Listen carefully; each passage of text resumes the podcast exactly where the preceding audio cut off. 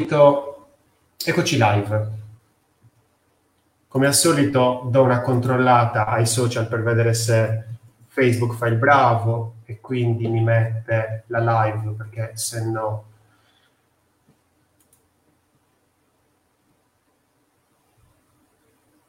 eccoci qua, sì, ci siamo, perfetto. Abbiamo inserito questo evento già da qualche giorno, quindi quasi sicuramente eh, vi arriverà la, ehm, la notifica che siamo live. Aspettiamo eh, cinque minuti, nel frattempo eh, se vuoi mettere un like, così magari io riesco a eh, capire che sei presente, quindi magari anche salutarti, mi faresti un favore. Eh, nel frattempo, in questi cinque minuti di introduzione, vorrei presentarti l'ospite di oggi, il professor Maurizio Mauri. Il professor Maurizio Mauri è Head User Experience e Neuromarketing Research presso l'S R Lab, è professore di ergonomia e psicologia cognitiva applicate all'es- all'esperienza dell'utente all'Università Cattolica di Milano. Quindi eh, con grande entusiasmo è, è veramente un onore averlo qui. Eccoci. Benvenuto. Grazie Lorenzo di questo tuo invito, di questa tua iniziativa. Grazie mille a te di essere qui con noi e anche per aiutarci un po' a capire un po' meglio tutto quello che insomma ruota intorno alla progettazione poi alla fine. Eh, abbiamo un sacco di domande, veramente tante. E magari cerchiamo un attimino di, cercherò un po' di eh, dartele, di consegnartele eh, in ordine, eh, sì. Poi se qualcuno avrà altre domande magari le vediamo alla fine. Eh, okay. Questo per cercare di mantenere anche mh, la eh, insomma, dimensione, la, la durata della, di questa intervista in tempi ragionevoli, in modo tale che tutti possano fruirne senza nessun problema ora e nel futuro. Okay. Nel frattempo mi sa che le nostre birre si stanno scaldando un po' tanto e quindi eh, iniziamo questo episodio di Una birra di U X con le nostre birre. Sigla. Tu l'hai già aperta, Maurizio? Io l'ho già aperta perché mi sono dovuto organizzare un po' prima, se no le figlie mi invadevano la stanza in cui mi sono tappato dentro. Allora mi sono adesso... L'ho aperta, ma faccio un brindisi a questo, a questo, insomma, a questo evento e a tutti quelli che ci ascoltano. Alla tua, alla McNusa originale. Eh, assolutamente, proprio... mi sembrava giusto, insomma, dare spazio. È anche una delle mie birre preferite. Non la trovi un po' gassata? Allora, sì. E infatti anche ogni tanto anche mia moglie mi tira i cicchetti sul fatto che bevo troppe bevande gassate. Amo, però ho una preferenza spiccata per le bollicine in generale, non solo ah, birra, ma ah. anche in termini di vino, se andiamo sulle bollicine, sì. proprio so che i veri intenditori preferiscono i vini fermi, mio padre me lo diceva sempre, però io diciamo non sono un grande intenditore, sto un po', come dire, eh, anch'io formandomi e sto cercando di diventare sempre più esperto di questi temi, ma in realtà ho una conoscenza abbastanza generica e preferisco comunque tantissimo le bollicine in generale. Io invece c'ho, ho preso una Nuragica direttamente dalla Sardegna, quindi non l'ho fatto apposta. Molto interessante, molto interessante. È una blonde. Io, eh, sai se si Dimmi. possono ordinare... online? Allora, eh, questa l'avevo trovata in una grande, un negozio di grande distribuzione, penso proprio di sì. Il nome è Nuragica, è una blonde, allora è una birra a malto d'orzo, sì. E lo stabilimento, come dicevo prima, è eh, Carbonia, quindi comunque una birra artigianale, prodotta in Sardegna, che io non ho mai visto qui in continente, come diciamo noi. E ora ti dirò se, se ne vale la pena più che altro. Eh, fammi sapere come pensi, perché io diciamo adoro anche provare birre così un po' particolari, un po' come dire artigianali. Dalle tue espressioni facciali vedo che sei molto attivo attento, che ti stai proprio gustando questo tuo, questo tuo momento. È un po' strana, perché okay. mh, eh, rimane molto... Mh, i sentori del luppolo sono molto acuti. Eh, sì. Di solito invece viene un attimino equilibrata sempre eh, con dei frutti esotici quasi sempre, per cercare di mantenere questa eh, dolcezza, questo equilibrio tra eh, come si può dire eh, dolcezza e un pochettino più aspro. Eh, mm. Qua non sento molta dolcezza, quindi non, vedo che si è voluta mantenere anche questa indole un pochettino, come si può dire, selvaggia, un po'... Eh, un po' wow. Sì, eh, si sente, ma non dispiace, quindi non è eccessiva, rimane sempre un... dà quasi carattere. Mm. Mm, a me non dispiace, io sono un... come dicevo prima, come ti dicevo in privato prima, sono un amante delle birre dolci. Questa non è, eh, diciamo, particolarmente amara, eh, quindi per il momento sembra bene. Poi vediamo, è, ha una, una gradazione alcolica un pochettino più alta rispetto all'ICNUSA, che mi sembra che sia sui quattro virgola sette, non so, dimmi un po'. Allora, cinque virgola quattro. Sto guardando l'etichetta, è quattro virgola sette. Ah, è quattro... Oh, madonna, non ricordo a memoria. Eh, questa è cinque, quindi è un attimino più alta, ma insomma, poi la gradazione alcolica... Sì. Poi dopo dobbiamo salire un po'... Cioè, dobbiamo avere più birre da... da sì, magari un po' più alta, più corposa, oppure doppio malto. Vediamo un attimino eh, come stanno andando, perché magari cinque minuti sono anche passati. Do una controllatina... Certo. Eh, Intanto abbiamo Salvatore. Ciao Salvatore, e anche ciao Mariangela, grazie mille per essere con noi. Intanto iniziamo subito da, dalla prima domanda. Vai, sono pronto. La prima domanda vuole essere un po' introduttiva, anche per capire un attimino la tua storia, perché io sono molto interessato, me l'hai raccontata, sono rimasto, non dico a bocca aperta, ma quasi. Perché comunque il tuo settore, o comunque eh, la via che hai deciso di seguire, è parecchio, credo, eh, complessa, perché comunque è una, in ambito di ricerca non è tutto facile, e, è anche diversa rispetto al solito, perché comunque eh, è difficile, o almeno nella norma, che un progettista arrivi così vicino a delle, eh, come si può dire, a dei dati così... Uh, ballerini così volatili. E quindi la parola a te, Maurizio. Come è nata questa passione? Allora, questa passione era nata quasi un po', come dire, per gioco, ma anche proprio per passione. Parliamo dei tempi universitari, quando ero iscritto alla facoltà di psicologia presso la Cattolica.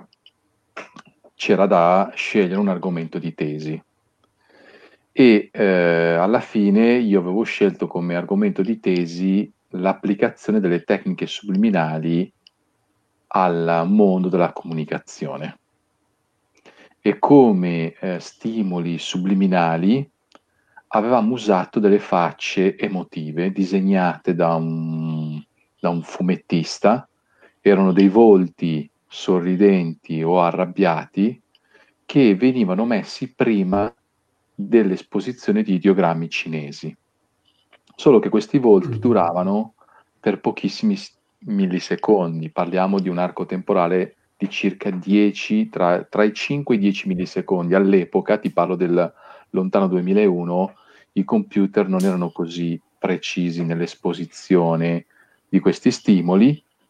E da lì ho scoperto che, diciamo, eravamo riusciti a dimostrare che gli ideogrammi cinesi erano, tra virgolette, neutri per le persone di cultura occidentale. Io avevo preso una centinaia di studenti di psicologia, li avevo fatti sedere alla biblioteca eh, della, della Università Cattolica, li avevo fatti sedere davanti al computer, erano quattro ideogrammi cinesi, uno anticipato da un poligono neutro che doveva essere un benchmark privo di emozioni, un altro da un volto arrabbiato, un altro ideogramma da un volto sorridente e un altro da niente. E abbiamo cercato di verificare come votavano gli studenti questi, cinque, questi quattro ideogrammi.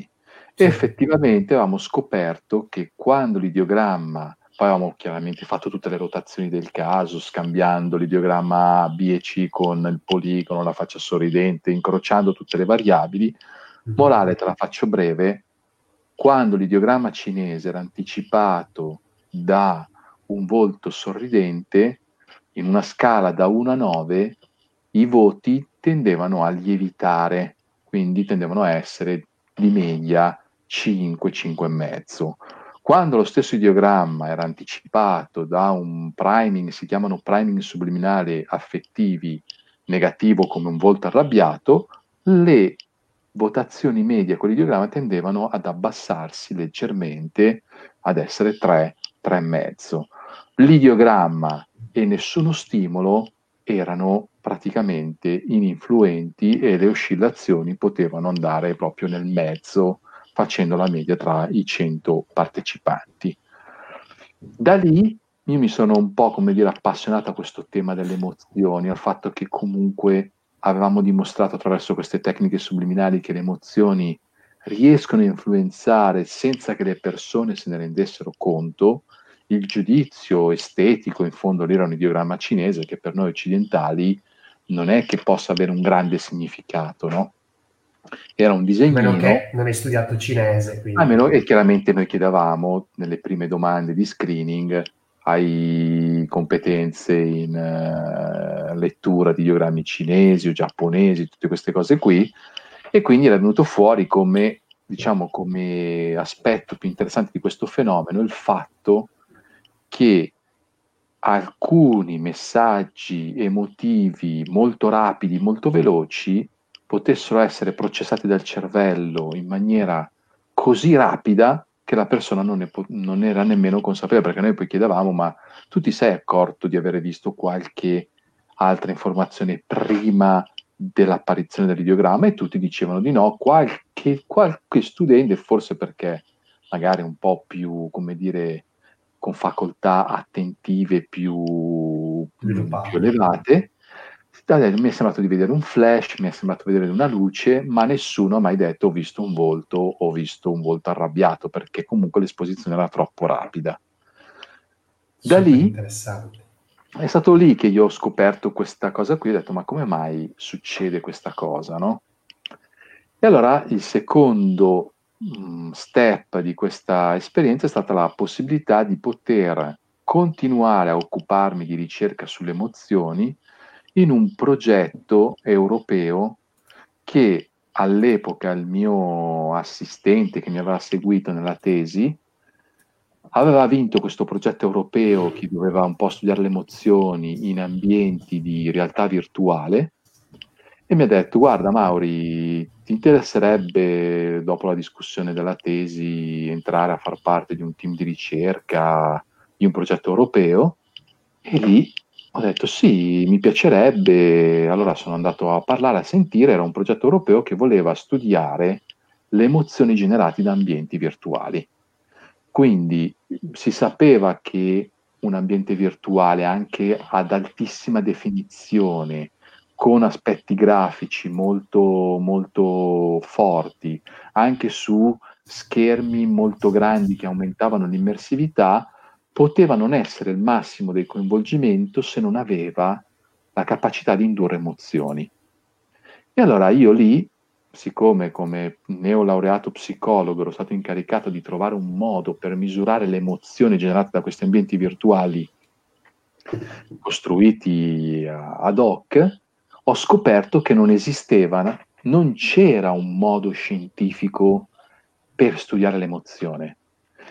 C'erano i famosi questionari mh, del tipo, non so, ne, ne cito uno tra tanti, il Positive Affect, Negative Affect Scale, dove ci sono dieci item dove io ti chiedo ti sei sentito, in che misura da uno a dieci ti sei sentito emozionato positivamente, ma sono sempre attraverso espressioni, attraverso il verbalizzato, il dichiarato.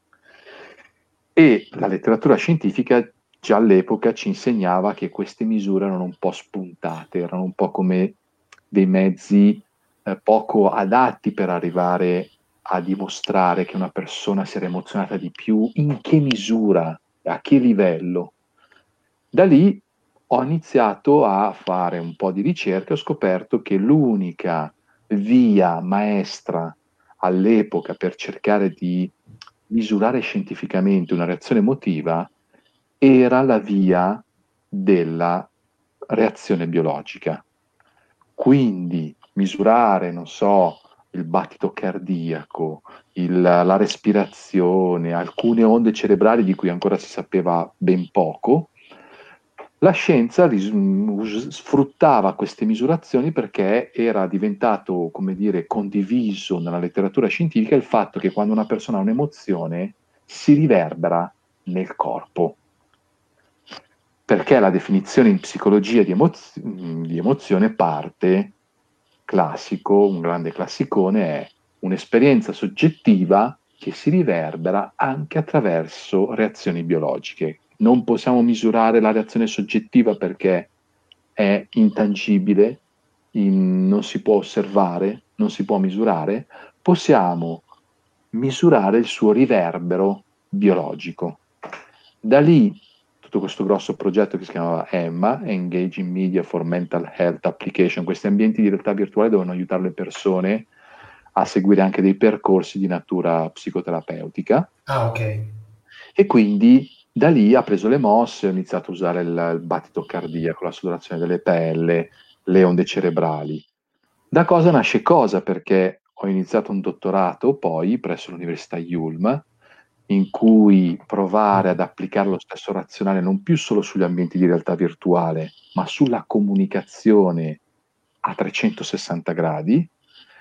E da lì, poi attraverso questo dottorato presso l'Università I U L M, ho iniziato a formarmi per fare esperienza all'estero, ho avuto la fortuna di vincere una borsa di studio e sono approdato, alla... ho iniziato una collaborazione col Politecnico di Milano per cercare di applicare questo razionale alla, alla formazione a distanza, all'e-learning, perché comunque alcuni corsi presso il Politecnico non erano, non erano ingaggianti, gli studenti non si, non si preparavano in maniera adeguata e anche nei corsi universitari il coinvolgimento emotivo è una variabile fondamentale. Allora il Politecnico investiva molto a cercare di creare piattaforme di apprendimento online che fossero emotivamente coinvolgenti. Stiamo parlando di che anni? Allora, questo stiamo parlando degli anni tra il duemiladue e il duemilacinque. Quindi proprio successivamente alla tua tesi, proprio immediatamente successivamente. Io mi sono laureato poi nel duemilauno, successivamente ho fatto questa esperienza all'Istituto Auxologico di Milano studiando gli ambienti di realtà virtuale, poi ho vinto il dottorato alla I U L M, ho preso questi, questi progetti sulla comunicazione e poi sull'e-learning, collaborando anche con il centro METID del Politecnico di Milano. Attraverso il Politecnico ho scoperto che si poteva partecipare a un programma ehm, che si chiama M I T Italy Program. Sostanzialmente si facevano delle presentazioni di progetti, si mandavano a questo organo che si chiama M I T Italy Program, loro selezionavano i progetti più interessanti e i professori dell'M I T che volevano in qualche modo, che avevano interesse, esprimevano un interesse per questo progetto, invitavano la, colui che aveva fatto l'applicazione a stare lì per un anno. Sono, questo progetto di provare a, ad applicare queste misurazioni biologiche, parliamo di battito cardiaco, respiro, contrazioni muscolari, pupillometria, onde cerebrali, pressione sanguigna, se non sbaglio. Esatto, tutte reazioni sì, biologiche di fronte a dei contenuti presentati a computer, si parlava anche di interazione uomo-macchina. Il professor Emery Brown, che è un professore che insegna all'M I T ma anche ad Harvard, ehm, signal processing. Lui è un grandissimo esperto soprattutto di segnali biologici rilevati attraverso la risonanza magnetica funzionale. Lui è proprio un grandissimo guru di statistica e gli algoritmi che lui sviluppa vengono poi implementati in questi macchinari, la risonanza magnetica, l'elettroencefalografia e anche altri device, di, di, anche il braccialetto che misura la sudorazione della pelle, tutti anche i suoi collaboratori, perché era un gruppo di trenta quaranta ricercatori. Lui poi li sfruttava per cercare di svelare come funziona il cervello. E infatti lui insegnava al dipartimento e insegna al dipartimento di scienze cognitive dell'M I T, che si chiama Brain and Cognitive Sciences, ma anche poi ad Harvard e insegna, e, ed era anche all'interno del uh, Massachusetts Hospital.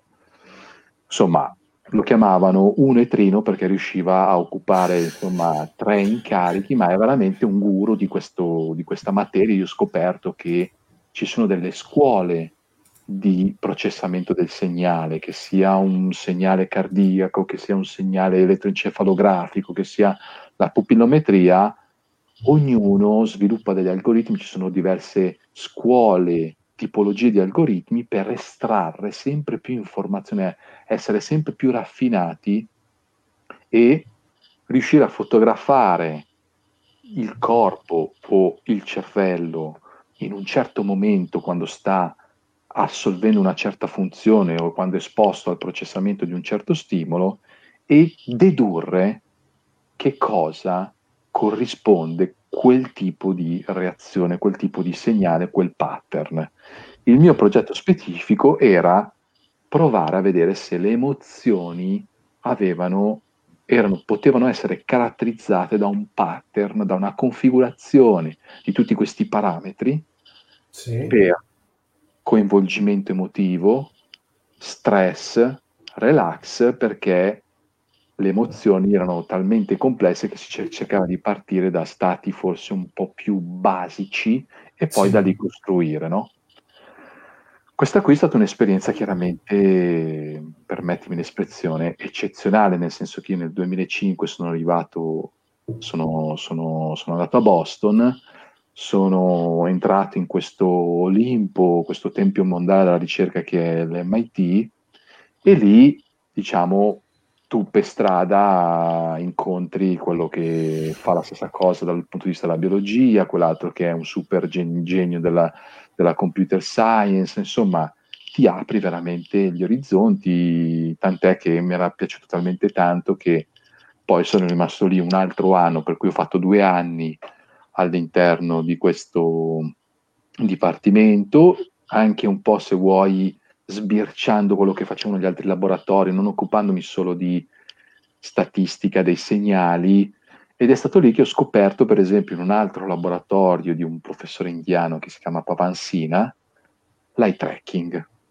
Loro studiavano i movimenti oculari in uh, pazienti autistici. Sai che nell'autismo okay, le persone spesso non guardano negli occhi, no? Era stato pubblicato un interessantissimo studio in cui erano riusciti a dimostrare attraverso le tecniche di eye tracking che i pazienti autistici, anche quando guardano le immagini, tendono a evitare il volto delle persone e guardano molto di più le architetture dei palazzi piuttosto che altri dettagli della scena visiva, ma non lo sguardo dell'interlocutore che parla in un video. Questa cosa qui mi aveva colpito, perché ho detto, ma se noi potessimo ancorare la reazione emotiva al puntamento dello sguardo, potremmo mettere in piedi un sistema che ci dice ancora in modo più preciso che cosa ha generato un'emozione nella scena visiva. Visto che la scena visiva è piena di dettagli, no? Anche un, non so, un fotogramma o un video, guardavi il, il testimonial A o il testimonial B, quando tu hai avuto un aumento del battito cardiaco, cos'è che stavi guardando? E quindi ho messo insieme l'eye tracking con le misure biologiche e poi ho scoperto che l'eye tracking ti dà anche la reazione del diametro pupillare, che è un ottimo parametro per eh, dedurre informazioni sul fatto che tu sia più o meno eccitato, no? Dopo certo. questa esperienza qui, chiaramente il dilemma era stato: resto là o torno in Italia? Tutto il resto è noia. E sono stati due anni estremamente eccitanti, poi figurati, Madonna.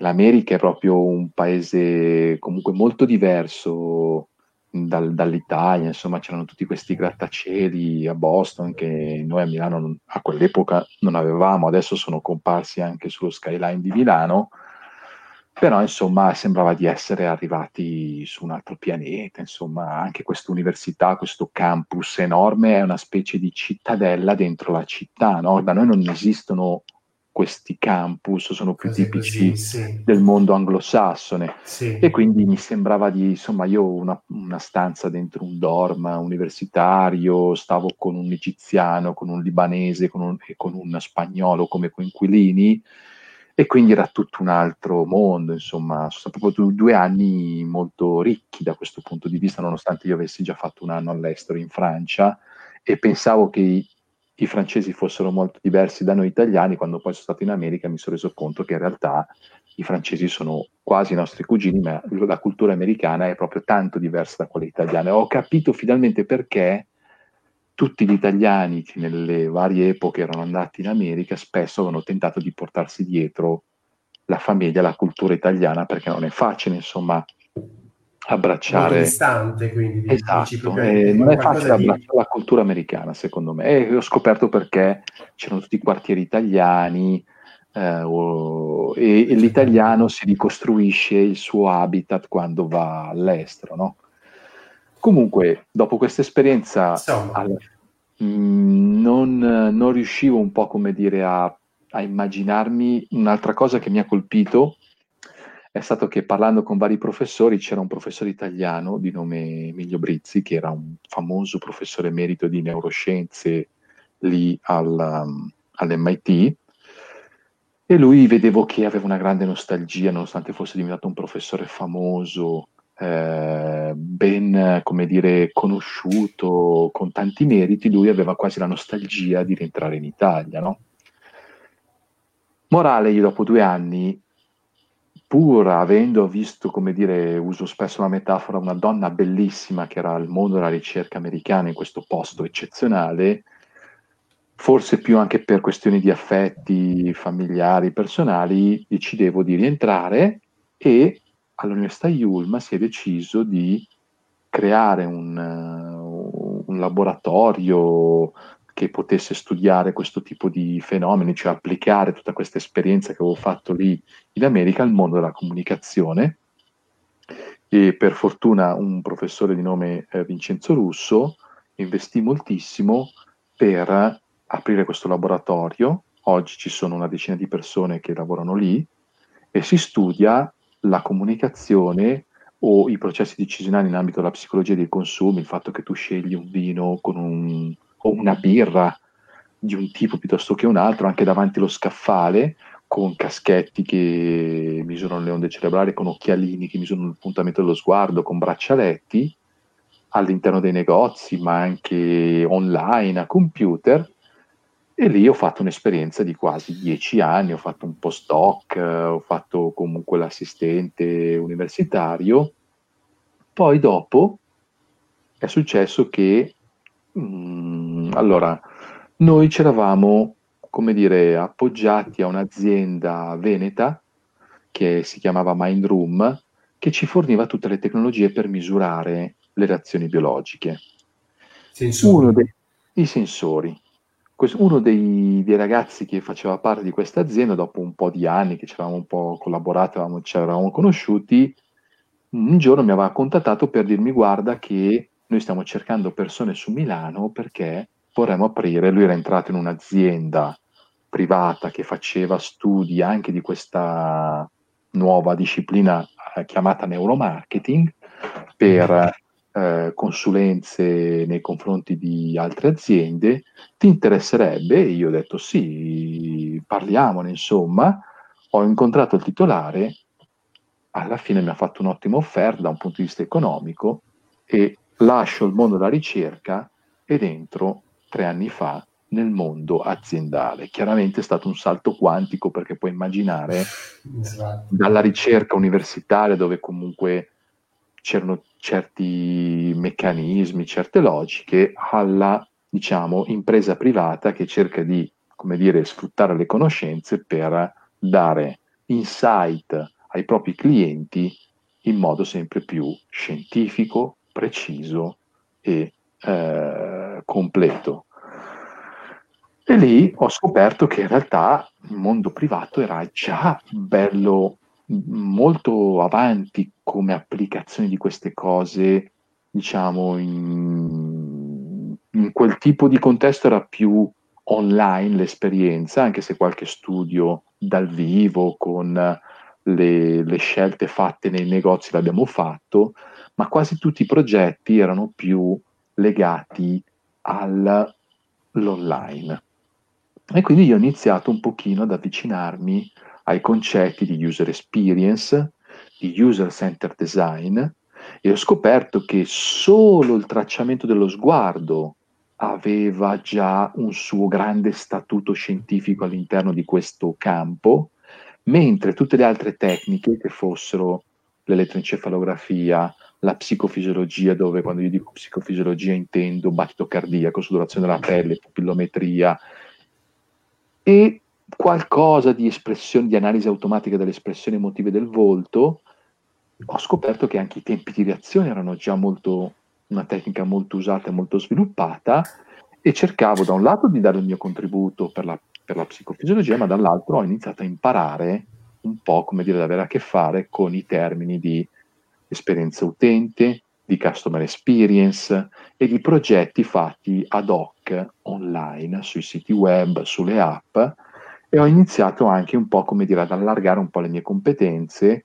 Non sempre è riuscito benissimo abbinare alle tecniche tradizionali della user experience, che si basano più magari sul think aloud, su commenti fatti, come dire, a mo' di intervista, mm-hmm, delle misurazioni eh, biologiche, perché la misurazione biologica c'è un sacco di paletti. Per esempio, se tu a uno lo fai navigare, già il fatto che clicchi, le sue reazioni biologiche cambiano, no? Il fatto che magari si metta a parlare addirittura eh, genera una tempesta di cambiamenti di reazioni, per cui non sempre è facile applicare in toto, però c'è stato un processo di osmosi. E poi dopo due anni in questa azienda, adesso sono da un anno in un'altra azienda che è più, tra virgolette, tecnocratica, molto specializzata sull'eye tracking, che però vuole anche allargare con le altre tecnologie come l'elettroencefalografia, la misurazione della sudorazione della pelle, pur portando avanti l'approccio tradizionale, le tecniche tradizionali alla user experience. E visto che siamo in un contesto molto particolare in cui adesso l'online è meno rispetto a una volta, il central location sta andando come proposta, provare a sviluppare dei servizi che sfruttino il tracciamento dello sguardo, le espressioni emotive del volto, i segnali biologici, per capire come rendere queste esperienze fatte sui siti, sugli e-commerce o sulle app di qualunque tipo, non solo l'app che ti vende le scarpe o i vestiti, ma anche l'app che ti permette di settare il tuo modem nel tuo appartamento, piuttosto che l'app che mh, magari usi per configurare qualche elettrodomestico dal tuo ufficio. Far diventare tutte queste eh, esperienze ottimali, intuitive, facili, in modo che le persone comuni abbiano sempre più eh, facilità nell'adoperare queste tecnologie, perché sono progettate in modo esperto, in modo ottimale. Ok, adesso ti lascio un attimino riposare. Sì. E salutiamo comunque Patrizio e Lorenzo Furtini, che sono, stanno seguendo, e quindi grazie. E adesso vorrei farti un paio di domande, sempre per introdurre, continuare ad introdurre, perché poi anche tu, per esempio ora, eh, insomma, me l'hai, me l'hai forse un pochettino facile, e quindi però, cioè, rimango sul discorso di introduzione, perché non vorrei tagliare un po' le, le tappe, Sì. E, e voglio chiederti in una maniera anche molto netta. Eh, alcune di queste domande infatti saranno anche un pochettino rudi, mettila un po' così, quindi eh, cerchiamo un attimino di capirle, di comprenderle. Okay. Eh, perché studi le emozioni, proprio le emozioni? Allora, mh, come ti ho raccontato è stato un po' quasi per caso, per gioco che mi sono trovato lì, ma soprattutto credo che la scintilla sia nata dal fatto che all'epoca non esisteva ancora, ti parlo del duemiladue, duemilatré, duemilaquattro, non esisteva un modo scientifico per misurare l'emozione, e da lì questa scintilla si è trasformata in sfida. Perché? Quindi come se ti avessero detto no, questo non si può fare, non c'è. E tu per spirito di contraddizione hai detto no, aspetta, e mo mi ci fisso. Bravissimo. È un po' come se, non è che qualcuno avesse detto no, non si può fare, non c'è, è che risultava molto difficile, nel senso che tanti ricercatori avevano tentato prima di me di, di fare questo, e ti parlo dei grandi padri fondatori della psicologia, no? Però il fatto che ancora nessuno fosse arrivato a, come dire, a trovare un punto fermo, a mettere un punto fermo per misurare l'emozione, che sembrava comunque una mission impossible, questa cosa qui mi ha fatto venire una grande voglia, un po' di cimentarmi, di mettermi alla prova e di dire vediamo se ci riusciamo, vediamo se riusciamo a risolvere questo rebus, questo enigma, se davvero è impossibile o se invece piano piano ci si può arrivare. Però, eh, correggimi se sbaglio, cioè l'emozione è un qualcosa di, almeno da come l'ho compresa io nei miei studi, mh, le mie prove, perché ogni progettista poi cerca di comprendere e di arrivare a, non dico una soluzione, però comunque a un pseudo pattern, a un proto pattern, insomma. Eh, non avendo a disposizione tutti i sensori, le strumentazioni che puoi avere tu o che puoi aver visto tu, um, essendo l'emozione un qualcosa di così estremamente complesso, che poi ne stiamo parlando perché è alla base dell'esperienza utente, è alla base della progettazione, è alla base del design, quindi è un qualcosa di estremamente importante. L'emozione è, come dicevi eh, qualche giorno fa nella, mentre parlavamo mh, privatamente, è il driver che porta a, permettetemi di dirlo, al, all'acquisto, al consumo, alla conversione. Eh, l'emozione è, è, è la chiave, però l'emozione è un qualcosa di estremamente variabile, proprio di per sé è variabile, è assolutamente un qualcosa di soggettivo, poi la, la vedremo meglio in qualche altra domanda, ce ne parlerei un po' meglio, però la domanda che ti voglio fare è questa, cioè va bene lo spirito di contraddizione, va bene il fatto di no, non lo puoi fare, non c'è, e allora tu dici no, eh, quando si è ragazzi poi nel senso eh, si pensa di essere potentissimi, dei, super, eh, dei supereroi, quindi uno dice no, ci devo riuscire io, però l'emozione cioè, ti ha affascinato per forza di cose, credo. Allora, mi ha affascinato, ma soprattutto considera che non è staccato dal discorso, dal grande tema della tecnologia, cioè praticamente la possibilità di entrare nel corpo senza toccarlo. Wow, wow. Cioè capisci che è stata un po' la strada per... Per, insomma, per scoprire che c'è tutto un mondo all'interno del nostro corpo, no? La pelle, immagina che sia una specie di sacco che contiene qualcosa, no? E questo qualcosa noi non lo vediamo mai, lo vediamo magari sugli atlanti di anatomia, ne sentiamo parlare, e invece lì erano un po' come dire i primi passi di queste tecnologie che fotografano l'interno del nostro corpo e ci fanno vedere cosa c'è dentro in vivo e in real time, capisci?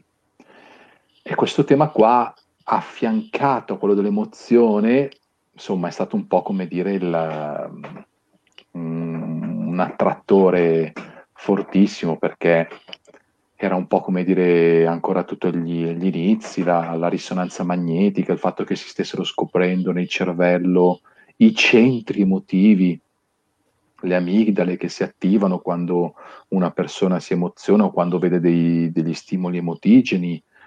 E insomma, visto che il sistema limbico, il sistema al centro del cervello, sottocorticale, nella profondità del cervello, i, i padri mh, fondatori li avevano chiamato sistema limbico perché non sapevano che funzione avesse questa parte qua del cervello, non è un limbo, no? E caspita, la possibilità di svelare e di rivelare invece cosa contenesse questo sistema limbico. E sapevamo che correlava con gli stati emotivi, con le reazioni, ma non sapevamo niente, né come, né, né perché. Sembrava veramente un'avventura troppo avvincente per, per dedicarsi ad altre cose, che ne so, ai sistemi, alle reazioni cognitive, al linguaggio, al pensiero, al calcolo, a, magari alle reazioni motorie, neuromotorie. Ma che poi i tuoi occhi... I tuoi occhi in quel momento non erano gli occhi di un progettista, perché tu dopo, no. molto dopo, sei diventato un progettista. Cioè erano gli occhi Vero. di uno psicologo quasi. O comunque erano gli occhi di, un... di uno psicologo neolaureato sì. che aveva visto, come dire, o intravisto in questo, in questo tema della psicofisiologia prima e delle neuroscienze dopo, aveva intravisto una, come dire, un, una prova tangibile di un'esperienza intangibile. C'era un po' Voglio come fare... tentare di unire due mondi, no?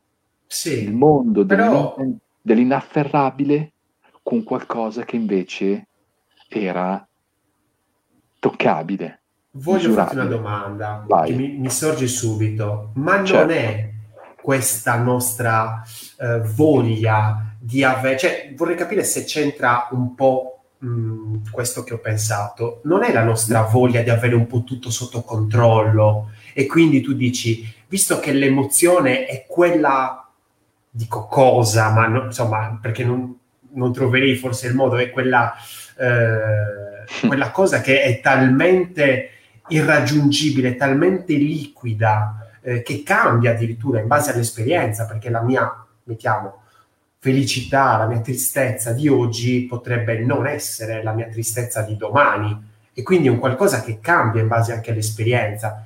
Avere davanti un qualcosa di così impossibile ti ha, ti ha un po' stimolato quella parte di controllo, e dici no, adesso la controllo io, adesso cerco di controllarla io. Beh, allora la tua è una, un'ottima domanda, quasi una chiave, permettimi l'espressione psicanalitica.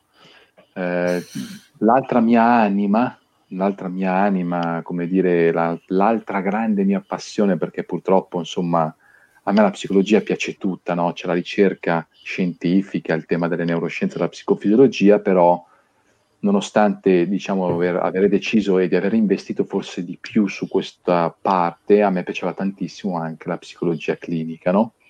E quindi Una, diciamo una volta tornato dall'America, oltre a concludere i miei studi di dottorato, ho fatto anche una scuola di specialità in psicoterapia e mi sono molto appassionato, e anche per anni ho lavorato eh, con pazienti in ospedali, e ho avuto anche la possibilità di farlo psicologo clinico. Ed effettivamente la tua domanda c'entra un argomento caldo, che è quello del controllo delle proprie emozioni, insomma. E chiaramente quando uno poi decide di fare un percorso per diventare psicoterapeuta, deve fare anche un percorso personale su di sé, perché aiutare gli altri, per non rischiare di non accorgerti, di magari influenzarli con dei temi che sono più tuoi anziché del paziente, devi fare un lavoro su te stesso in cui tu vedi un po' alcuni tuoi limiti, alcune tue debolezze, e cerchi di metterci mano e di diventarne più consapevole, no? Ed effettivamente io ricordo che uno dei miei maestri mi insegnò anche, come dire, a, eh, come dire, a migliorare la mia gestione delle mie emozioni, perché io tendevo a essere anche abbastanza impulsivo, insomma, a volte insomma eh, le mie emozioni eh, non le tenevo sotto controllo, e io sicuramente sono una persona che vorrebbe tenere più al controllo che non, come dire, a lasciarsi andare. Questo tema può essere un mio tema personale, ci può stare, e magari attraverso tutte queste, queste cerche è un po' come se eh, cercassi anch'io di migliorare la mia gestione delle, delle mie emozioni.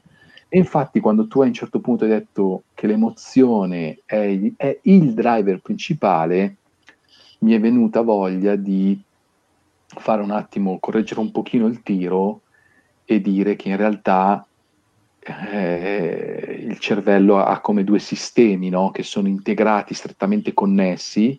C'è questo cervello primitivo, antico, al centro, che è più emotivo, ma poi c'è il cervello che ci sta sopra, tutta la neocorteccia, che è più, che sfrutta di più un sistema di natura analitica, è più lento a entrare in azione, richiede più informazioni, ma ha una natura molto più cognitiva e processa le informazioni attraverso il paragone, attraverso, come dire, la programmazione, quindi rimandare ad una, eh, ad una situazione futura la reazione che invece uno vorrebbe fare immediatamente.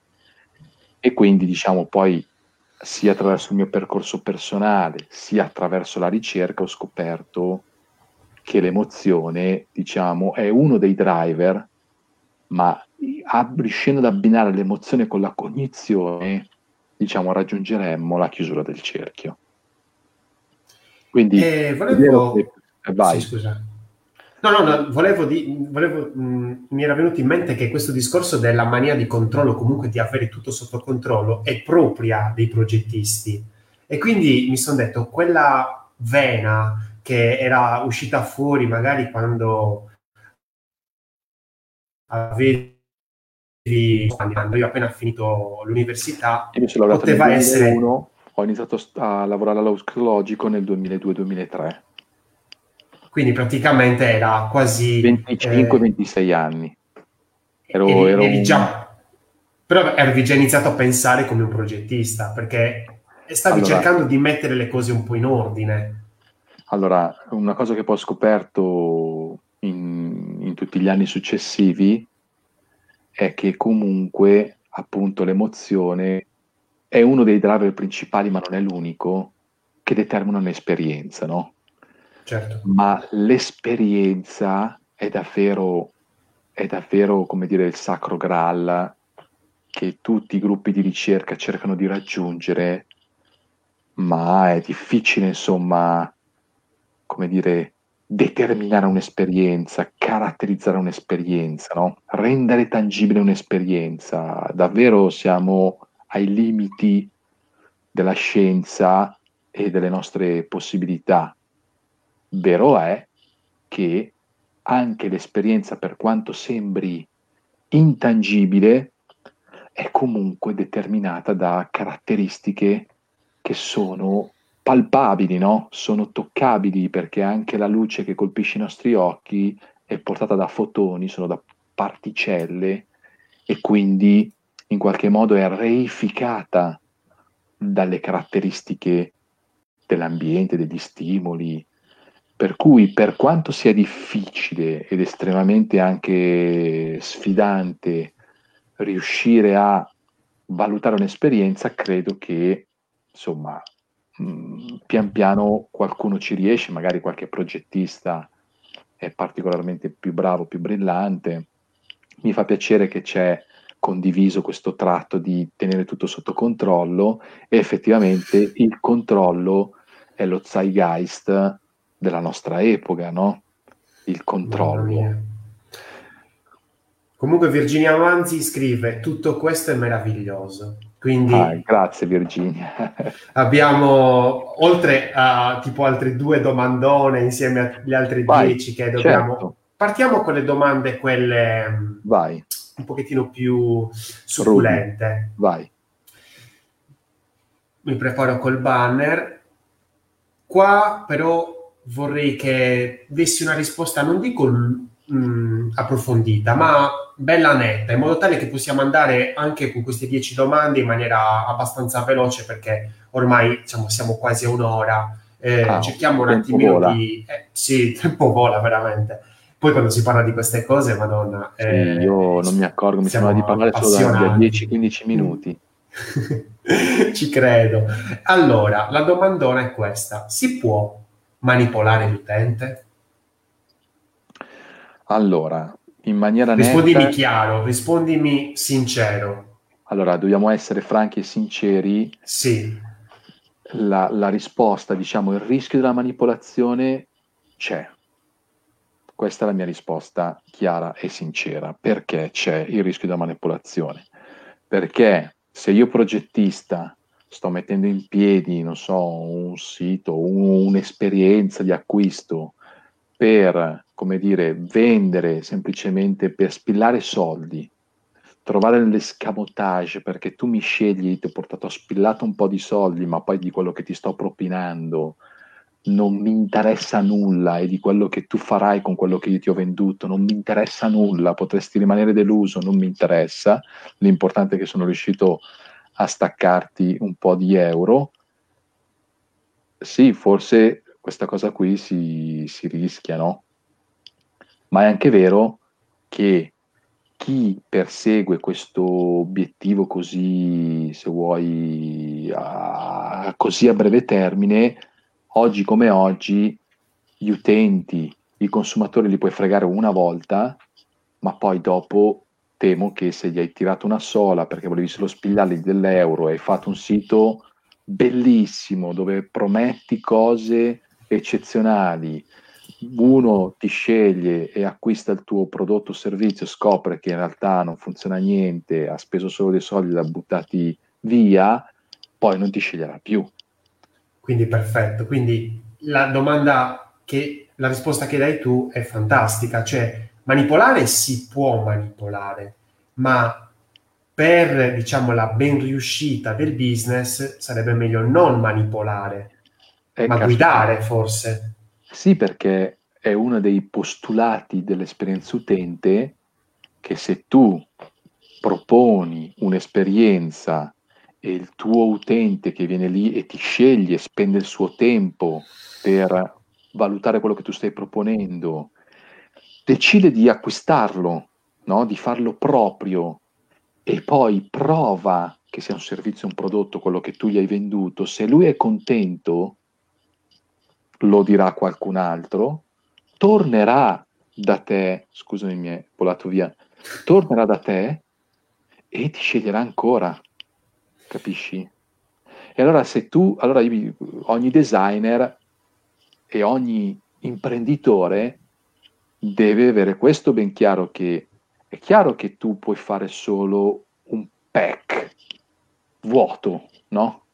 Dove tu l'hai fatto da Dio, l'hai fatto coi colori giusti, con le, mm, le parole giuste, hai scelto eh, tutte le cose perfettamente e tutti ti sceglieranno perché ti sei presentato non bene, benissimo, perché hai fatto studi, hai ammesso tanti investimenti nella ricerca, hai fatto tutta una cosa magnifica e poi dopo però quello apre e si trova dentro che non funziona o è una sola, non è quello che promette o addirittura l'hai fregato, cioè se proprio andiamo proprio a dire nella truffa, temo che chi fa queste cose poi dopo avrà, diciamo, delle conseguenze da pagare, insomma.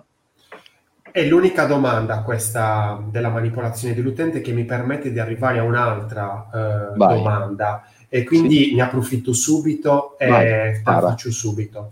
Eh, però abbiamo due tipi di, man- di manipolazione. Una che porta verso il risultato che hai appena annunciato, la sola, il fatto che è evidente, ho comprato qualcosa che non funziona. Mm. E quando non compro nulla e il prodotto sono io, o la mia attenzione, cosa succede? Succede che io potrei non accorgermi che è una sola. Facciamo un esempio molto pratico, Vai. molto diretto. I social network, che so, ne hai parlato, che comunque hai già studiato, soprattutto Facebook, in tempi, diciamo, più... Cioè, era, era, era, era, il duemila, era il duemilacinque, siccome volevamo sì. come dire, fotografare l'esperienza, trovare la signature, la firma del coinvolgimento emotivo, abbiamo detto, ma scusa, siccome indurre emozioni nei laboratori è difficilissimo, no? Perché le emozioni sono fenomeni della vita reale, ma fare scienza non lo puoi fare nella nella vita reale, nelle case delle persone, negli uffici dove lavorano, eccetera, nelle automobili dove le persone viaggiano. La fai in laboratorio e indurre uno stato emotivo in laboratorio è difficilissimo. L'ho scoperto strada facendo, no? Allora abbiamo detto, ma se noi proviamo a prendere un'esperienza tipo navigare su Facebook, che all'epoca era non plus ultra, perché in America stava, stava decollando, erano tutti su Facebook, eh, io stesso sì, mi ricordo è arrivata che... nel duemilaotto. Esatto, io mi ricordo che quando io sono tornato in Italia nessuno conosceva Facebook e mi sembrava di essere un alieno, perché dicevo, ma cazzo ragazzi, non conoscete non conoscete Facebook? In America basta che tu vai a un house party, perché in America vanno molto gli house party, no? Conoscevi una ragazza, non c'era bisogno che gli chiedevi il numero, tu gli chiedevi il suo nome, dove aveva studiato, andavi su Facebook, beccavi la sua foto in mezzo a tutte le, eh, le ragazze di nome, che ne so, Carol, in mezzo a tutti quelli che comparivano, la trovavi, la vedevi in foto, ti aggiungevi e la rivedevi all'house party successivo, no? Era all'avanguardia nel rimorchio, praticamente. Era una piattaforma eccezionale. Io che ero arrivato negli Stati Uniti dove non conoscevo nessuno, sai, abituato a Milano, sempre con i propri amici, la propria compagnia, sempre con le stesse persone, vai là, ti sembra di essere in mezzo al deserto perché non conosci nessuno, no?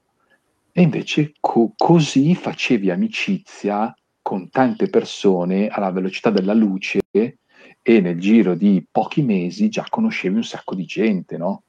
Il nel duemilacinque, ma nel duemilacinque. Ora siamo nel duemilaventi, sono passati quindici anni. Certo. I tuoi, i tuoi click, le tue scelte, ormai... diciamo che eh, sa un Ma po' guarda, tante cose di te. Guarda, mi Come basterebbe fare l'esempio, l'esempio di Cambridge Analytica, no? Che sostanzialmente si è scoperto sui giornali, e io mi ricordo che già nel lontano duemilasette, quando stavo per entrare dagli Stati Uniti, si parlava con un collega della Sloan School of Economics dell'M I T, con un professore che... Urban, che insegnava anche, come dire, al business, il dipartimento di business dell'M I T, di sviluppare il cosiddetto morphing, cioè di creare dei siti che si trasformassero a seconda delle caratteristiche di personalità della persona. Certo.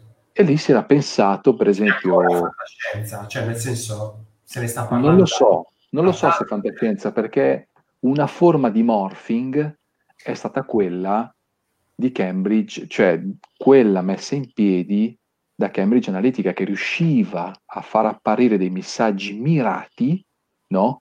Ah, a... ok, la targetizzazione, certo. Esatto, aveva un gruppo di lettori nel South Dakota che sapevano essere indecisi, perché l'idea era di derivare il profilo di personalità attraverso un semplice giochino psicologico come il Myers-Briggs. Ti faccio vedere una ventina di immagini doppie, non so, dove tu c'hai due persone anziane, oppure un giovane che va, due persone anziane che si abbracciano, oppure un giovane che va alla festa, a un party. Quale preferisci? Facendo l'identikit, l'indovina Beh, chi. Era quello all'inizio. Allora, in realtà c'avevi e non so se sceglievi, e tu quindi potevi derivare il profilo di personalità e sulla base di questo profilo di personalità presentare le informazioni del sito a, come dire, ad hoc, in modo che quella persona trovasse quella pagina, quell'esperienza ancora migliore. Aspetta, però spieghiamolo ai nostri spettatori, perché magari non lo sanno. Facebook all'inizio, quando era nato, era un giochino. Eh, Mark Zuckerberg allora, insomma, Cambridge, se non sbaglio, no? Eh, praticamente aveva eh, soffiato quest'idea a questi altri due ragazzi, e il giochino era questo: entravi in The Facebook, si chiamava, e praticamente eh, ti venivano proposte eh, ragazze del... eri di Cambridge, ovviamente, e quindi eh, ti venivano proposte ragazze di Cambridge, due alla volta, e dovevi scegliere quella che era la più bella, secondo te. Quindi si iniziava così, praticamente con una classifica delle ragazze più belle di Cambridge. Poi dopo, praticamente, eh, è un, diciamo, migliorato, aveva, non solo le ragazze, ma anche i ragazzi, poi dopo, piano piano, era tutto il discorso di scuole, poi sempre di più. Comunque il gioco principale era quello di scegliere tra due ragazze, era quello Facebook, non era quello che vediamo noi ora, che è un social dating, un universo. E, e voglio andare sullo specifico, perché non sono soddisfatto della risposta, certo. E vorrei proprio avere una risposta chiara e netta, ma perché è una cosa personale, scusami Maurizio. Vai, vai. Eh, ma quindi è stato eh, superato questo discorso della manipolazione, quindi di far vedere la sola, come dicevi te, e quindi si può manipolare l'utente senza che lui se ne accorga, in questo caso, perché non gli stai vendendo nulla, gli stai solo rubando del tempo che poi dopo regalerai o darai agli inserzionisti.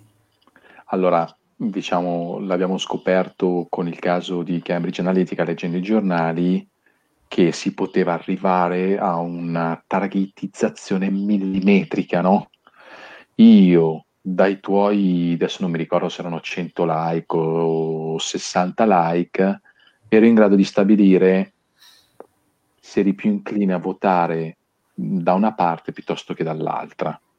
Siccome c'era un grandissimo livello di indecisione, e ti dirò di più, i messaggi subliminali funzionano di più quando le persone sono indecise, quando è, perché è nell'indecisione, nell'incertezza che tutte queste eh, come dire, influenze possono spostare l'ago della bilancia, no? Quindi c'erano tante persone indecise, e se io ti facevo apparire, so, so che tu fai parte di questi indecisi, ti faccio apparire un banner in cui si riporta una notizia fondamentalmente fake, una fake news, ma siccome tu sei indeciso, siccome tu sei in South Dakota e si dice che uno dei due eh, concorrenti alla presidenza potrebbe fare delle azioni contro, che ne so, un asset strategico dell'industria navale nel tuo stato, e tu sei un operaio che lavora in quelle fabbriche navali, pensi che quella notizia sia vera, e in realtà non è così, ma uh, si è poi scoperto che c'erano questi siti, diciamo, nell'Europa uh, dell'Est, con i bot che avevano fatto arrivare il numero di visualizzazioni talmente elevato che poi anche delle testate americane riportavano, ma erano fake news. All'origine c'erano questi blog satirici che sembrava dovesse essere chiaro che erano notizie talmente false che la gente doveva riderci sopra, ma in realtà nella catena di passaggi arrivavano poi in America che sembravano vere, e quindi molte persone si sono trovate, come dire, a magari a prendere decisioni sulla base di informazioni scorrette o non veritiere. Ecco, qui è una cosa estremamente grave, ma anche qui io temo che la sola ci sia. Perché? Perché queste persone che magari poi hanno, come dire, ottenuto l'attenzione, hanno fatto, di fatto poi sappiamo che in realtà adesso anche in America le cose stanno cambiando, perché hanno chiamato Mark Zuckerberg a fare un'audizione davanti al congresso, insomma, e sì, eh, diciamo, sì. Credo che anche lui ha capito che che se non sta attento di come vengono sì, usate. La risposta, la, ce lo ricordiamo bene, che cos'era successo quando l'avevano eh, portato, insomma, eh, al congresso, e gli avevano chiesto delucidazioni rispetto a questa faccenda di Cambridge Analytica. E lui aveva detto: "Senator, we make ads." Cioè, noi facciamo inserzioni. Cioè la risposta allora, sua è stata agghiacciante. Allora, cioè da un certo credo... punto di vista, perché noi crediamo eh, che Facebook sia il mondo delle, dei giochi, dei balocchi, il paese dei balocchi, ma in realtà è un discorso di inserzioni. Cioè, è, è, assolutamente loro ragionano a inserzioni. E, e credo che la, la maggior parte dei proventi provengano poi dalle inserzioni. Però ora sì, ora sì. C'è da dire, c'è da dire che però chi, diciamo, ha ottenuto dei vantaggi in virtù di questo sfruttamento delle informazioni sugli utenti, sui profili,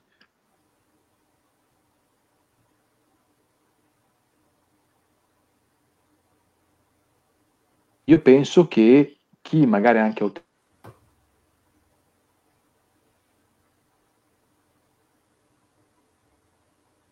e hanno comunque deciso di, di darti fiducia, poi nel tempo però scoprono se effettivamente tutte queste cose, insomma, ti, la fiducia te la possono dare una volta, ma io credo che poi sia anche molto difficile tenersela la fiducia delle persone che ti hanno, come dire, mh, te l'hanno data già una volta. Mantenerla nel tempo credo che sia ancora molto più difficile che non, che non eh, perché però, adesso vedremo, vedremo come andrà a finire. Ma questo gioco, no? Cioè, non è solo Facebook, Facebook ha comprato Instagram, e quindi c'è un gioco che è un po' un, sai, prima eri qui, adesso i ragazzi, i giovanissimi sono tutti su Instagram da tanto tempo, abbandonato Facebook, c'è Instagram, quindi Instagram, almeno io personalmente lo vedo come una trappola mortale. Cioè io che magari ho eh, anche, lo dico in maniera molto tranquilla, anche dei deficit di attenzione eh, e quindi magari mh, sono portato anche a questo, questa ipnosi, eh, mi rendo conto, sono consapevole di questo. Per me Instagram è una trappola mortale, cioè, n- ma penso non solo per me. Cioè, io entro su Instagram e mi sveglio che passa e non mi sono conto di, di quello che è successo. Eh, ragiona a un livello talmente subdolo, perché ragiona per immagini, mentre Facebook ancora ha eh, il, il testo, no? Quindi, insomma, che ha bisogno di... Eh, correggimi se sbaglio, ovviamente non è il mio campo, però ha bisogno di eh, interpellare comunque il cervello recente, comunque la neocorteccia, e quindi comunque una ehm, diciamo eh, energie cognitive maggiori, eh, rimane comunque ancora sul eh, reale, e quindi ho la possibilità ancora, ho un ancoraggio reale che dico ok, non ho voglia di leggere, basta, basta Facebook adesso. Instagram no. Instagram rag- ragiona per immagini. Come facciamo? Qua stiamo... Cioè, è una, è una battaglia che si perde. E ci sono persone che si perdono veramente, ma perdono la propria vita all'interno di, di questo flusso, di questo... Eh, di questa esperienza. Di questo, ok, devo apparire bene perché così i miei follower mi vedono bello, attraente... Cacchio, qua stiamo parlando di vite umane, cioè eh, non stiamo parlando di un esperimento, un laboratorio dove dico ma vediamo cosa succede se lo faccio no, così. Certo. Mio Dio, ho creato la macchina della morte. Loro la macchina della morte lo sanno che cos'è. Allora, sicuramente, diciamo, Instagram è più visivo e sicuramente, diciamo, c'è questo fenomeno di persone che tendono poi a postare tutto quello che fanno. Insomma, mi è capitato di andare anche a dei congressi, a dei convegni, di vedere persone che sono sempre lì, che si fotografano, e mi rendo conto che esprime un po', come dire, quel desiderio narcisistico di essere al centro, di essere guardati, di essere seguiti. Io, diciamo, quando avevo iniziato, come dire, a utilizzare Facebook e addirittura a studiarlo come esperienza, come dire, che potesse generare, come dire, l'engagement ottimale, ho sempre visto un po' Facebook come un potenziatore di relazioni, ovvero come una piattaforma dove appunto tu magari potevi scegliere la ragazza che avevi visto al party di settimana scorsa, potevi ritro- rintracciarla, o magari con i tuoi amici dire guarda quella ragazza lì a me piace di più perché ha gli occhi azzurri, della bionda, eccetera. Però il fine era poi di rivedere queste persone dal vero, nel senso, ok, ma tu cosa fai stasera via Facebook? Ah, siamo diventati amici, ci vediamo sabato sera alla festa di, di Mario, ci sei anche tu. Era quindi un potenziatore di relazioni reali, no? Perché non saresti stato in grado di riuscire ad avere così tanti contatti in così poco tempo, masticando appena appena l'inglese, eccetera eccetera. E quindi l'ho sempre visto come un moltiplicatore di contatti che poi diventavano anche relazioni vere. Instagram, effettivamente quello che dici, è molto più visivo e le persone hanno un ruolo molto più passivo nel seguire tutti gli altri. Eh, diciamo eh, Quando tu dici che la persona viene manipolata, lì è perché sostanzialmente viene un po' relegata a consumatore di immagini e di stimoli visivi e a un appiattimento di arancia che... meccanica praticamente di quella che so. È la sua cognizione. Però arancia meccanica, se ti ricordi, arancia meccanica era molto più invasivo perché obbligavano questo ragazzo a stare lì davanti con gli occhi aperti. Ti ricordi che c'era la macchina che gli teneva gli occhi aperti, no? Per cui tu non potevi mai decidere di spegnerlo, no? Non era... Eh, era e quando era... Ti, ti, ti, ti manipola, ma io voglio usare questo termine ancora apposta, e ti manipola, ti manipolano talmente tanto che non riesci ad avere il controllo, e quindi anche se volessi non ci sono. Non sono, non sono in questo mondo, non riesco. Capita molte volte anche che magari fai delle domande a queste persone che scrollano continuamente, e gli fai delle domande e queste non sentono. Cioè, eh, Alex, il, il protagonista di Arancia Meccanica, eh, veniva posto lì come, eh, diciamo, correzione. Era una correzione per lui. E alla e gli, fine hanno fatto, gli hanno fatto vedere tutte queste immagini estremamente violente, e lo, non so se ti ricordi che lo facevano, come dire, gli facevano vedere queste cose e gli davano, mi sembra, un prodotto che gli inducesse anche reazioni di vomito, di che sì, lo faceva la sua musica preferita. E quindi eh, lui, eh, per quasi sì, sì. condizionamento pavloviano, no? Anziché sul sì. cane, fatto su una persona, io ti faccio vedere questa cosa e, e ti porto a fare in modo che il tuo cervello la associa a qualcosa di negativo, così tu la eviterai e non la farai più, no? Su Instagram non c'è questa cosa, perché non è una, un castigo, anzi è un rilascio di dopamina, anzi addirittura eh, Instagram e Facebook, cioè parliamo da progettisti, eh, sono dei, degli standard. Cioè, l'utente ormai è abituato ad avere Facebook e Instagram, è abituato a quel rilascio, diciamo, maggiore di dopamina. E quindi anche tutte le esperienze poi dopo che andiamo a progettare noi per il sito della cantina vinicola, per eh, i nostri clienti, devono mantenere quel rilascio aumentato di dopamina, perché se no... Cioè, è come se quasi dovessimo progettare per dei tossici. Eh, ma allora vedi che, diciamo, il problema è molto più ampio, sta, come dire, molto più a monte, no? È un po' come se tutti quanti siamo un po' abituati a certi standard e alzare l'asticella diventa sempre più difficile, però...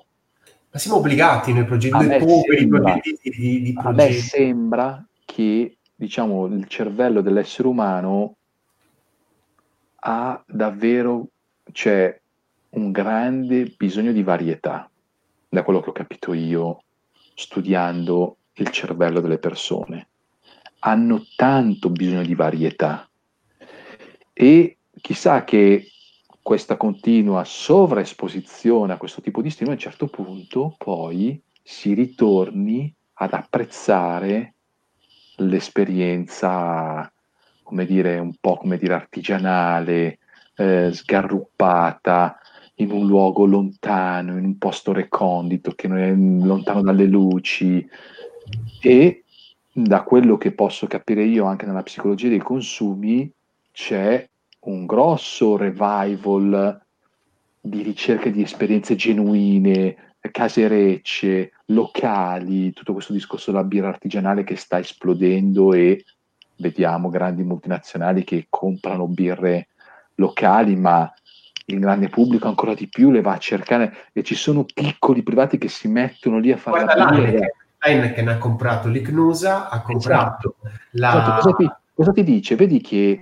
La Messina, un, ci sono tutti... È un circolo, io credo eh. che eh, per quanto magari, come dici tu, ci possa essere il tentativo anche a volte volontario dei, dei grandi corporazioni, di grandi sistemi, di grandi lobby che cercano di trattare gli utenti mondiali come se fossero un, un gregge di, di pecore o qualcosa di simile, in realtà la mia sensazione è che questa cosa qui sia talmente anche un po', se vuoi, fuori dal loro controllo, che poi le persone che si sono abituate un po' si stufano e cercano altri tipi di esperienze.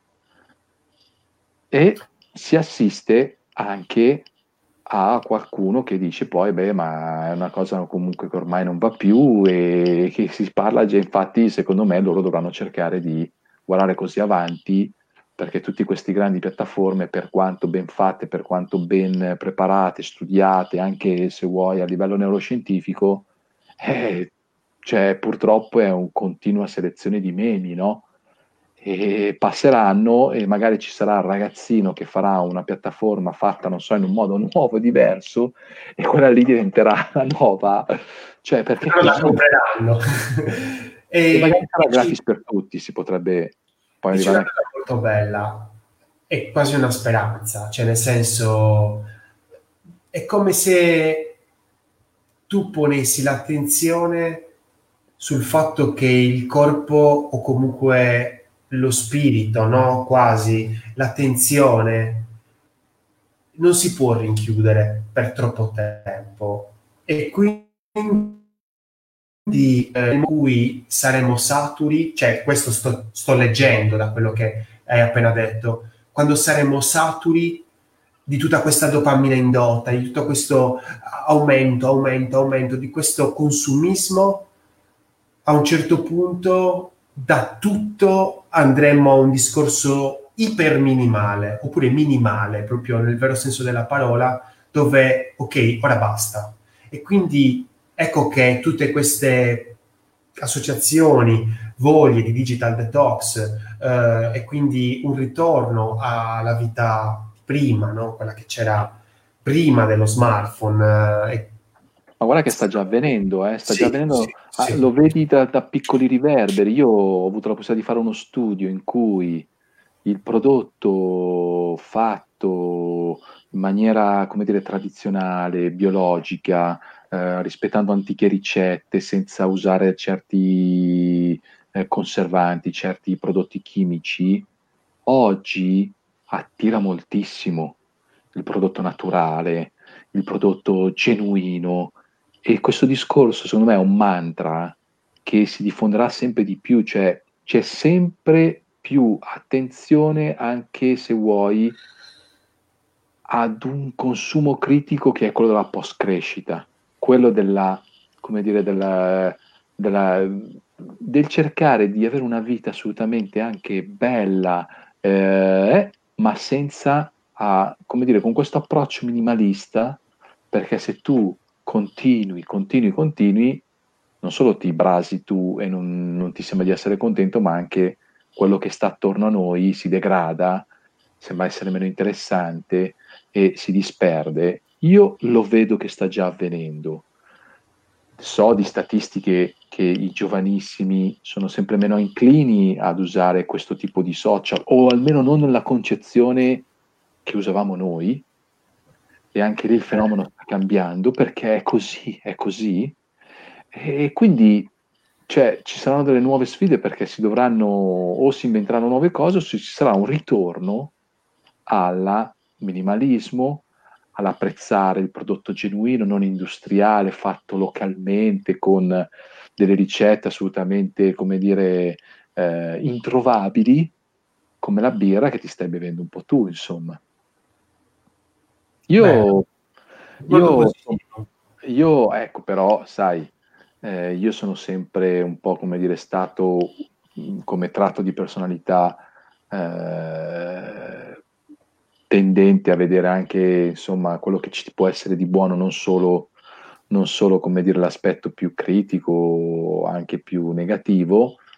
Però se fossero un po' tutti, diciamo, se tutti fossero, la pensassero come me, magari ci riuscirebbe a fare anche a sistema, e poi si avvera davvero, cioè quello che tu poi pensi ha molte probabilità di influenzare la realtà, no?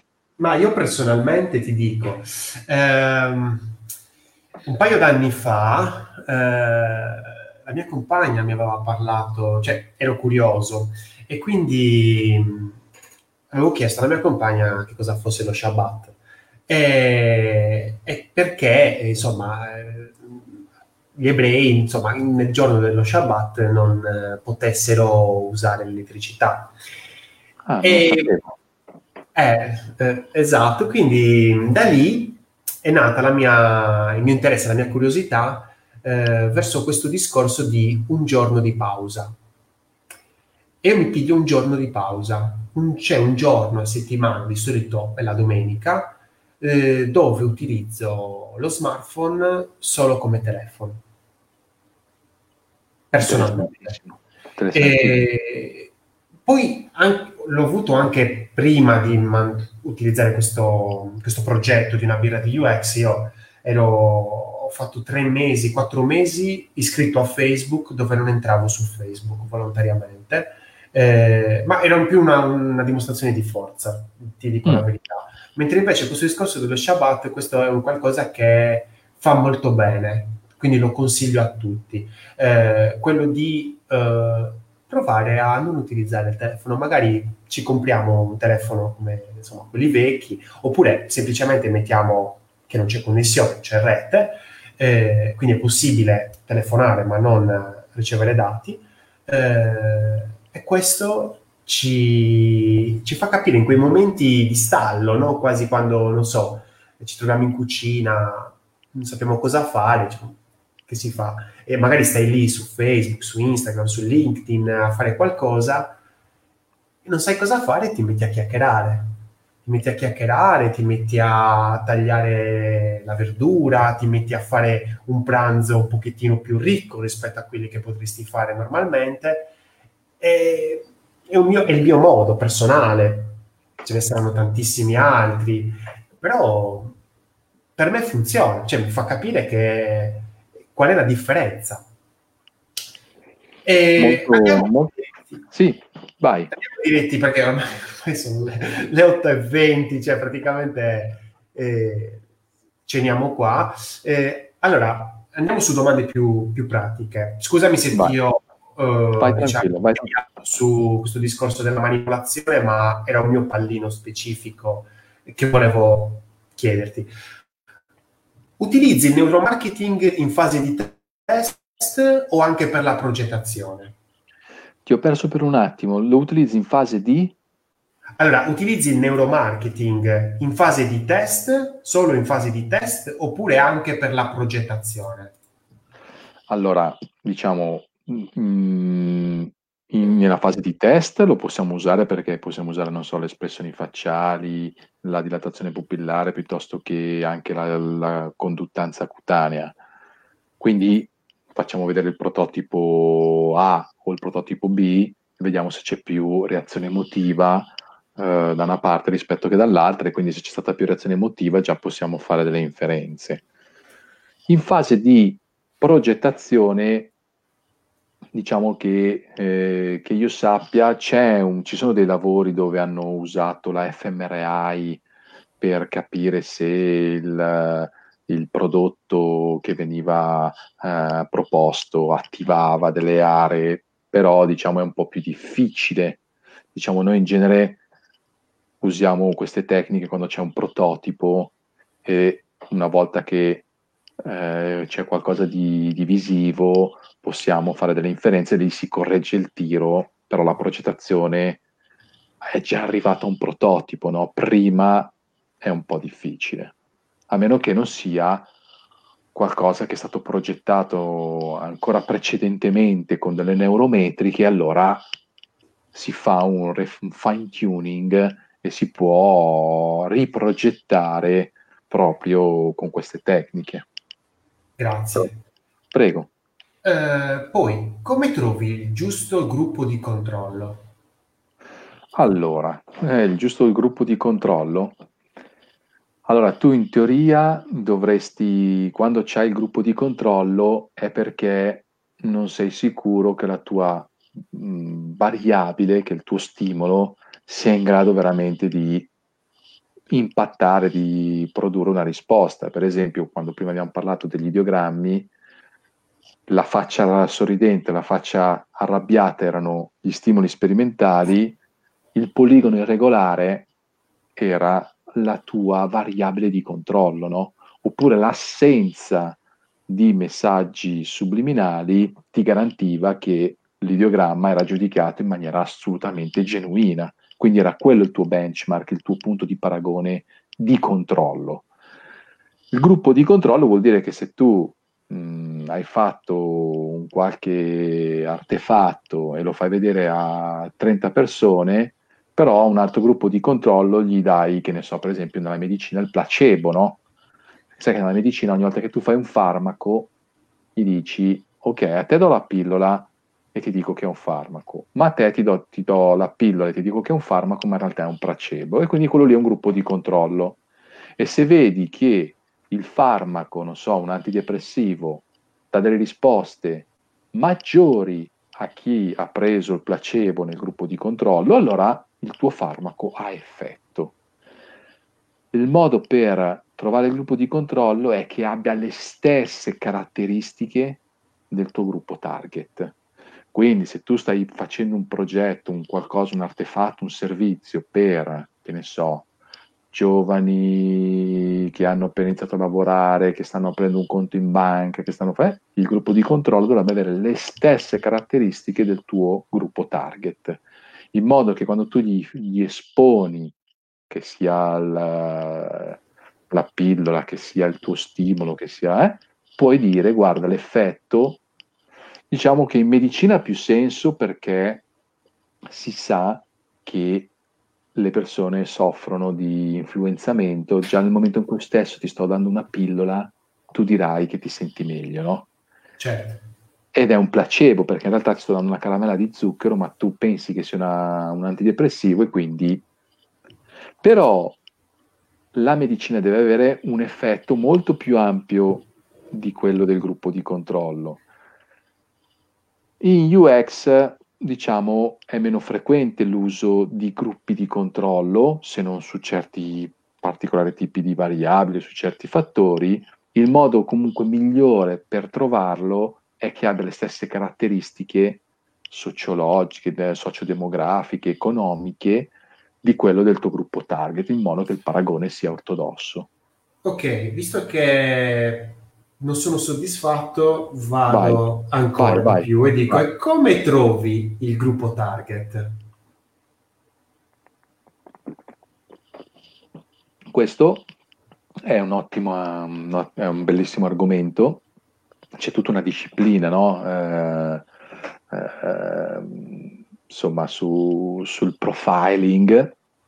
In genere, eh, quando un cliente ti chiede di fare un test, in genere i clienti hanno già un po' le idee abbastanza chiare su chi sono i potenziali utenti interessati a quel servizio, a quel prodotto, perché magari lui eh. si occupa di quel business, però se è un prodotto nuovo potrebbe non avere le idee chiare, e in genere ti conviene sempre fare un po' di eh, esplorazioni, facendo anche delle, delle semplici interviste, insomma, e scopri che magari alcuni consumatori eh, con certe caratteristiche strada facendo sono quelli più che si orientano a quel tipo di settore o servizi, allora pian piano fai l'identikit e dici guarda che se tu vuoi provare questo dovresti prendere queste persone. Non è così facile, non è così scontato, però esistono insomma dei modi per farlo. Grazie, secondo cosa, adesso sono soddisfatto. Quali risultati, quali sono i risultati più rilevanti e realistici che hai ottenuto? Risultati più... Beh, guarda, mi è capitato di lavorare su delle app, spesso volentieri su delle app bancarie, e ti confesso che mh, mi capitava, adesso capita sempre meno, di scaricare delle app che poi non, non so, erano veramente un, una spina nel fianco, capire come funzionassero per avere ah, proprio come sì, comprensione. E poi è, è una grande soddisfazione quando tu fai il tuo test con utenti usando l'eye tracking, usare magari anche non so le misurazioni della sudorazione della pelle, scopri che non vedono mai quel bottone che è essenziale, quindi fatelo più grande, fatelo più parlante, cioè che la persona capisca che faccia quell'azione già solo guardandolo, e magari con un coinvolgimento emotivo migliore, per cui hai fatto un layout accattivante, colorato, quindi quella, le- quella label è di un colore, lo sfondo è di un altro. Insomma, quando riesci a dare degli insight agli sviluppatori che fanno la nuova versione e che poi le cadute, le persone che abbandonano sono molto meno e anzi aumentano le soddisfazioni, i download, caspita, è una gran bella, è una gran bella soddisfazione, perché ti sembra che hai migliorato la qualità della vita delle persone, perché gli utenti poi sono persone come noi, no? Certo, bello. Adesso una, una domanda un po' astrusa. La segmentazione delle emozioni. Sì. Come è possibile misurare e segmentare le emozioni degli utenti a livello quantitativo e in precisi momenti? Allora, te la metto qua davanti, non, è, così, non, è, non è facile, non è scontato, bisogna essere insomma un po' degli addetti ai lavori, perché ti devi avvalere di sensori, di software che processano vari segnali. Diciamo che però combinando per esempio una su tutte la sudorazione della pelle, che dà un'idea dell'intensità, no, dell'emozione, bassa, bassa, media, alta, no? Quindi la sudorazione della pelle, non so se tu hai mai visto MacGyver. Sì. Eh, lui, eh, diciamo, è un po' come dire quella macchinetta che misurava eh, se tu mentivi o meno, la macchina della verità, no? Quando sì. menti, il sistema cognitivo ha un sovraccarico, ti emozioni perché comunque sai che stai mentendo, ti senti un po', magari non sei abituato a mentire, ti senti magari un po' a disagio, il sistema nervoso autonomo la riverbera, e senza che, non è che le, le mani cominciano a sudare copiosamente, no? Sono micro variazioni, proprio con un sensore adatto, tac, lo rilevano. Questo però è a specifico, non sei in grado di dire se quella, quell'eccitazione, quell'aumento di sudorazione è per una reazione positiva o negativa, però ti dà un'idea dell'intensità, e quindi tu immaginalo su un asse cartesiano che sia uno degli assi per trovare le coordinate dell'emozione. L'altro asse, cosa ti serve oltre all'intensità dell'emozione? Ti serve una misura della qualità edonica dell'esperienza, detto in parole povere, del fatto che quell'emozione sia positiva, neutra oppure negativa. Questo tipo di informazione la puoi tirar fuori per esempio dall'elettroencefalografia. Noi sappiamo dalla letteratura scientifica che monitorando i lobi frontali, ogni volta che si attiva di più il lobo frontale destro, no buono, c'è qualcosa di negativo. Quando si attiva di più il lobo frontale sinistro, buono. Quindi la qualità edonica incrociata con l'intensità, ecco che tu hai, per esempio, ti faccio una domanda, alta intensità e qualità positiva, che tipo di emozioni puoi avere? Lo chiedo a te. Che emozioni ti immagini nel quadrante caratterizzato da alta intensità di emozione positiva? Qual è un'emozione? Beh, sicuramente, sicuramente destro. Sicuramente destro, sicuramente magari il coinvolgimento, la gioia. Certo. Sono tutte emozioni alta intensità positiva. Positiva. Se invece tu avessi bassa intensità negativa, negativa. Cosa potresti avere come emozione? La depressione. La, la noia, la... la depressione, bravo. Se invece fosse bassa attivazione, ma qualità positiva, che cosa potrebbe essere? Soddisfazione? Non lo so. Soddisfazione, rilassamento, tranquillità, calma. E se invece che sicuramente hai... non felicità, perché felicità invece è alta, in alta intensità. Bravissimo, bravissimo. Ah, okay. Quindi sta entrando nel razionale. L'ultimo quadrante è quello di alta attivazione, qualità negativa. Cosa potresti avere? Alta intensità, qualità negativa? Paura, mio Dio, eh, non paura, so, terrore. Rabbia, terrore. Rabbia, rabbia, certo. Rabbia. E quindi insomma... In così hai visto che anche tu, presentandoti in poche parole questo spazio, diciamo, virtuale, matematico, determinato dai due assi, se avessimo la giusta informazione biologica, possiamo, magari non è così, adesso non devi immaginare che sia così preciso da... Però ti ricordo che la forza è la combinazione di tutte queste metriche, perché c'hai la sudorazione della pelle, l'elettroencefalografia, potresti prendere anche le espressioni emotive del volto, allora a quel punto lì è la chiusura del cerchio, puoi essere davvero molto preciso nella, nel, come dire, localizzare in questo spazio virtuale matematico, questo diagramma cartesiano dato da coordinate positive e negative, eh, sia sopra che sotto, che a destra e a sinistra, e c'è un modello, che è quello poi classico, blasonato, delle emozioni di Peter Lang, che è uno psicologo americano, corroborato poi anche da, famosissimo. da, studi, da studi come per esempio un neuroscienziato come Antonio Damasio, che l'ha, sì. l'ha ricostruito anche con misure cardiache, re, misure respiratorie, effettivamente, e poi da Panksepp, che è un grande neuroscienziato che ha studiato le emozioni nei topi, effettivamente corrisponde anche alla mappatura dei neurotrasmettitori che determinano tutte queste modello circomplesso, che è quello che tu hai indovinato ogni volta che io ti chiedevo di localizzare uno stato emotivo nel quadrante. Chiedo, ti chiedo scusa, eh, ho un dubbio, eh, vorrei una, una tua delucidazione. Eh, quindi praticamente non è che andiamo a segmentare in maniera iperprecisa un'emozione, anche perché l'emozione di per sé è un qualcosa di estremamente soggettivo, e quindi eh, mi immagino da, dal ragionamento che mi hai appena esposto eh, che invece vai a fare un discorso di emozioni di qualità positiva, neutra, negativa, più che altro.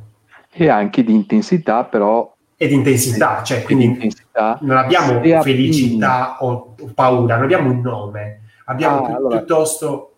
E dipende da quello che, dalla, dalla, diciamo, dall'investimento che tu vuoi fare per avere precisione, nel senso che se tu vuoi tutto, tra virgolette, le tecniche possibili per arrivare a essere il più preciso possibile, puoi anche arrivare a determinare quanta paura, quanta rabbia e quanta felicità. C'è una metrica determinata dalle espressioni per analisi automatiche del volto. Non so se hai mai sentito parlare di questi software che eh, decodificano le emozioni anche da un video, no? Sì. Semplicissimo, possono derivare, è una questione di probabilità. Zero sì. Emozione, il volto neutro equivale a assenza di emozione. Nel momento in cui tu cominci a fare a muovere i muscoli zigomatici, fai un piccolo sorriso, da zero a cento ti può quantificare quanto sei happy, dove cento è la faccia sorridente di quando tu hai vinto la lotteria. quindi ti posso dire la percentuale di felicità da zero a cento, dove cento è la faccia super sorridente di qualcuno che ha vinto la lotteria. Se tu magari sei in un sito web e tendi solo a muovere leggermente lo zigomatico, magari rilevo un dieci per cento di happiness, e se anche le altre pagine tendono a elicitare questa risposta, allora posso cominciare a fare delle inferenze. Se poi tutti hanno un, zero, hanno un dieci per cento di happiness quando navigano quel sito lì rispetto a un altro dove c'è la rabbia perché qualcosa non ha funzionato e quindi qualcuno proprio si comincia a corrucciare, ehm, si aggrotta le sopracciglia, non capisce, va in confusione, possiamo anche beccare la confusione, il disinteresse, la noia. Insomma, dipende quanto tu vuoi spendere e essere preciso, certo, certo. In questo. Se vuoi la massima precisione tu usi tutte le metriche possibili e puoi arrivare a essere super preciso. Se invece dici no, guarda, mi accontento anche di qualitativamente positivo, negativo e bassa intensità, alta intensità di emozione, allora puoi avvalerti di budget anche di misure meno precise, ma anche di budget inferiori, insomma. Grazie mille. Allora, continuiamo con, con le domande. Questa è una domanda particolare perché eh, questo ragazzo, Domenico, l'ha, l'ha posta diverse volte appena eh, gli avevo parlato di questa intervista, ha subito eh, chiesto di porla a te, che magari sicuramente sei una persona, diciamo, mh, con, la, con un'esperienza adeguata a dare una risposta eh, soddisfacente. Allora, la ricerca va proposta al cliente in ogni caso, altrimenti è impossibile anche solo iniziare un progetto? Io ti direi di sì. Io ti direi di sì perché ti spiego, nel senso che se il cliente viene da te e ti propone qualcosa che è davvero nuovo, insomma, che vuole lanciare un nuovo servizio, un nuovo prodotto, che si vuole lanciare una nuova impresa, Eh, se tu fai ricerca lo aiuti a fare delle scelte con cognizione di causa, no? Attuali anche. Eh, eh, cioè perché quando fai ricerca vuol dire che tu vai a prendere le persone reali e provi a esplorare e dirgli ma se qualcuno ti offrisse questa cosa, tu cosa ne pensi? Puoi iniziare molto così, molto in suppless, no? Con un approccio molto qualitativo, molto discorsivo, mica subito attaccandogli dei braccialetti o delle robe, proprio... Allora cominci, se poi quella roba lì magari dovrebbe riferirsi a un, non so, a un gruppo di professionisti, non so, che ne so, mi è capitato di partecipare a un progetto in cui questo, questo, questo incrosso imprenditore svizzero voleva fare un, eh, una piattaforma per i commercialisti, no? Eh, però, caspita, cioè, prima di farla vagli a chiedere ma tu, tu lo useresti questa roba qui? Poi si è scoperto che non più che i commercialisti erano quelli che si avvalevano del commercialista che avrebbero usato quell'app, perché anziché magari spendere un sacco di soldi col commercialista usavano quell'app per gestire la propria contabilità, per gestire le tasse, quelle ramenate lì, quindi risparmiavano magari sul commercialista. Allora però vagli a chiedere se la userebbero, se ne sentono un bisogno, se ci fosse questa roba tu la useresti? Sì, molto, perché, per come? Allora da lì fai delle scelte con cui vedi che già ti sposti, non, lo, non è più per i commercialisti, ma è per chi usa il commercialista questa cosa. Allora li tiri dentro e come la vorresti? Ah no, questo termine qui che era stato pensato per i commercialisti è troppo tecnico per me, non vuol dire niente, io ho una lavanderia e eh, vorrei che ci fossero dei termini molto, molto pratici, insomma, e quindi eh, cambi delle label, usi dei termini molto più adatti a quel tipo di utenti e pian piano cominci a costruire il tuo, la tua nuova app e poi dopo lo offri e dici ma quanto potrebbe costare secondo te questa cosa qui? Tu quanto spendi per il commercialista all'anno? Ah, spendi questa cifra, se qui ti pagassi un abbonamento che ti costa così, tu lo faresti lo stesso? No, così è troppo caro, cioè allora vado al commercialista. No, beh, se mi costa così poco, allora lo userei. Ah, c'è pure la funzione dove io i documenti li posso tenere da parte, me li fa già lui preimpostati, buono, così se anche dovessi usare il commercialista, glieli mando già tutti pronti e ogni volta non devo star lì impazzire a cercarli, a recuperarli, a prendere dai faldoni. Insomma, eh, piano piano, cioè è attraverso la ricerca che tu, con le persone reali, che tu fai un, una progettazione fatta con cognizione di causa. La ricerca però, non dobbiamo negarlo, è, è un qualcosa di eh, non immediato. Ci vuole del tempo eh, e il tempo costa, ovviamente. Vale. Mi ricordo, eh, certo, sta dicendo delle cose sacrosante. Guarda che in Italia non è sempre così scontato che gli imprenditori o comunque che tutte anche le, le piccole e medie imprese siano così incline a fare ricerca, no? E devi anche un po' educarli. E infatti voglio arrivare a quella domanda lì, ovvero quando abbiamo poco budget è meglio fare una piccolissima ricerca ma comunque farla, oppure dire vabbè, faccio tutto in maniera empirica, progetto in maniera empirica e... vabbè, la, la ricerca la farò prossimamente, ovvero mai. Ma guarda, io vedo che comunque il panorama, il panorama, il panorama di, di professionisti e di aziende che si occupano di user experience è molto ampio. C'è il singolo professionista che ti può fare una piccola consulenza e spendi anche magari qualche centinaio di euro, però ti dà già qualche dritta, ti fa magari qualche intervista, ti fa qualche... qualche mh, piccola ricerchina, e poi ci sono aziende strutturate con cento dipendenti che si occupano solo di user experience, dove magari ti costa anche di più fare un progetto, ma magari lì, insomma, certo, se proprio sei senza budget, piuttosto allora eh, sforzati tu di andare a documentarti su internet, di capire, insomma, a chi potresti fare qualche intervista, qualche tuo potenziale cliente. Se tu, non so, vuoi, vuoi aprire un'attività e vendere anche, che ne so, um, i tuoi prodotti locali della tua piccola attività agricola nel cuore della Toscana, chi potrebbe chiedere, ma tu, non so, se io facessi questa cosa qui, cosa ne pensi? Magari qualcuno che passa di lì, gli vendi il tuo prodotto, ma poi gli fai anche, magari ti regala una bottiglia se fai, mi, mi concedi una piccola intervista, insomma.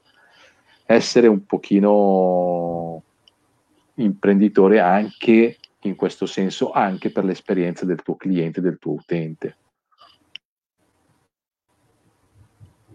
Sono molto d'accordo con te, perché io per esempio inizialmente, un po' di tempo fa, quando avevo iniziato a fare ricerca, eh, ed era un esper- esper- erano piccoli esperimenti che facevo ovviamente con i miei amici, eh, perché magari i miei clienti non avevano budget e anch'io magari erano le prime, i primi anni, quindi non, non me la sentivo di lanciarmi e proporre il servizio proprio ricerca, e quindi andavo a fare, eh, ho tanti amici e quindi ho, facevo dei piccoli gruppi, eh, certo. un, un giorno andavo certo. da questi perché pensavo fossero più inclini a quel prodotto, un altro giorno magari lo presentavo ad altri perché erano più inclini ad altri prodotti, a, a quell'altro prodotto.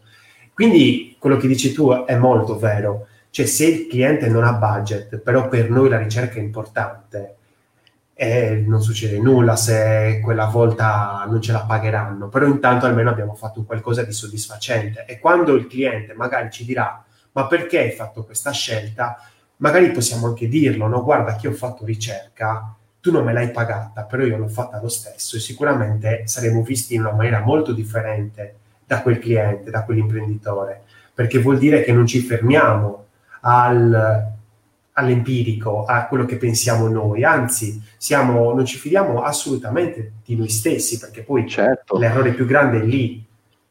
Allora, considera che a me è capitato però di trovare anche grandi imprenditori con anche grandi investimenti che volevano fare un nuovo prodotto, non so, da mettere sullo scaffale dei supermercati, e davanti alla nostra presentazione ipotetica di un progetto di ricerca dire ma perché io devo fare ricerca? Io so già che il mio prodotto avrà successo. bias di proiezione, proprio a manetta. Eh, ci vuole tutta un'opera, come dire, di, di, anche di educazione, perché magari molti imprenditori sono convinti che basta, non so, fare pubblicità per, per vendere. In realtà poi magari se invece fai anche la ricerca, poi fai anche la pubblicità e fai tutto insieme, hai un effetto molto più efficace, no? Perché performante. Però non è che, che in Italia tutti tutte queste cose ormai sono già diventate patrimonio comune, culturale, cultura generale, bisogna ancora un po', cioè ormai tante grandi aziende l'hanno capito e si stanno sempre di più specializzando in ricerca, stanno, Luxottica ha messo lì in piedi un, un ufficio di user experience con dentro trenta quaranta persone, insomma, penso, no, che, ci sarà, eh, penso che ci sarà, eh, penso che ci sarà sempre di più questo approccio a, come dire, come se il mondo diventasse un grande laboratorio, no?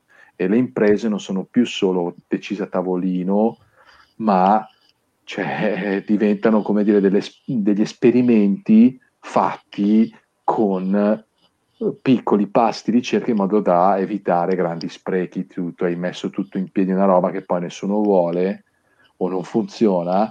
Se invece l'hai fatta poco alla volta, coinvolgendo nel, nel tuo progetto anche quelli che possono interessarla, cavolo, arrivi sul mercato che sei, sei meno a rischio di, perché comunque lo sappiamo che quasi, la, mi sembra di ricordare che quasi l'ottanta per cento di tutti i lanci di nuovi prodotti, nuovi servizi, dopo due o tre anni sparisce, no? Mm, sì. Per cui, vai. Molto bella questa cosa della ricerca contro gli sprechi, cioè la ricerca e fa evitare gli sprechi, molto bella sinceramente. Vado alla prossima, così anche magari in dieci minuti possiamo andare, certo, a cena anche noi, perché sì, stiamo morendo di fa. Vai. Sì, siamo arrivati alle due ore, infatti sarà il caso anche di spacchettare sto video magari in due o tre episodi, così anche che, certo, sia più fruibile. Crede che i modi nei quali rispondiamo agli stimoli emotivi siano sempre gli stessi o sono variabili a seconda del contesto culturale, sociale e se cambia fra uomo e donna? Sicuramente cambiano del, a seconda del contesto culturale, sociale e fra uomo e donna, cioè è dimostrato proprio anche a livello neuroscientifico che il cervello della donna è diverso da quello dell'uomo, pur essendo l'uomo e la donna assolutamente uguali, sono uguali nelle diversità, no? Questa è la grande, grande fascino, insomma, di questa differenza. Però, per esempio, le amigdale nell'uomo, questi centri che regolano le emozioni, sono anche un po' più grandi perché mediano anche l'aggressività. Eh, le connessioni tra gli emisferi cerebrali in una donna sono molto più fitte rispetto a quello dell'uomo, che invece ha più connessioni intraemisferiche, e allora da qui la battuta che molti studenti fanno, ecco perché gli uomini non riescono a fare più di una cosa alla volta e le donne riescono a essere multitasking. Poi in realtà si è scoperto che le donne hanno questo multitask perché, siccome siamo animali della giungla che si sono ricostruiti l'ambiente esterno e ora viviamo in città, però la donna quando eravamo nella giungla Eh, stava con la prole, che in genere erano comunque numerosa, e quindi doveva un po' gestire tante cose, mentre l'uomo andava a cacciare, quindi ha capacità una sola, sì, visuospaziali molto più sviluppate. È per questo che magari nel, non so, nel ritrovare la strada o nella logica, nella fisica, nella matematica, l'uomo tende a essere più incline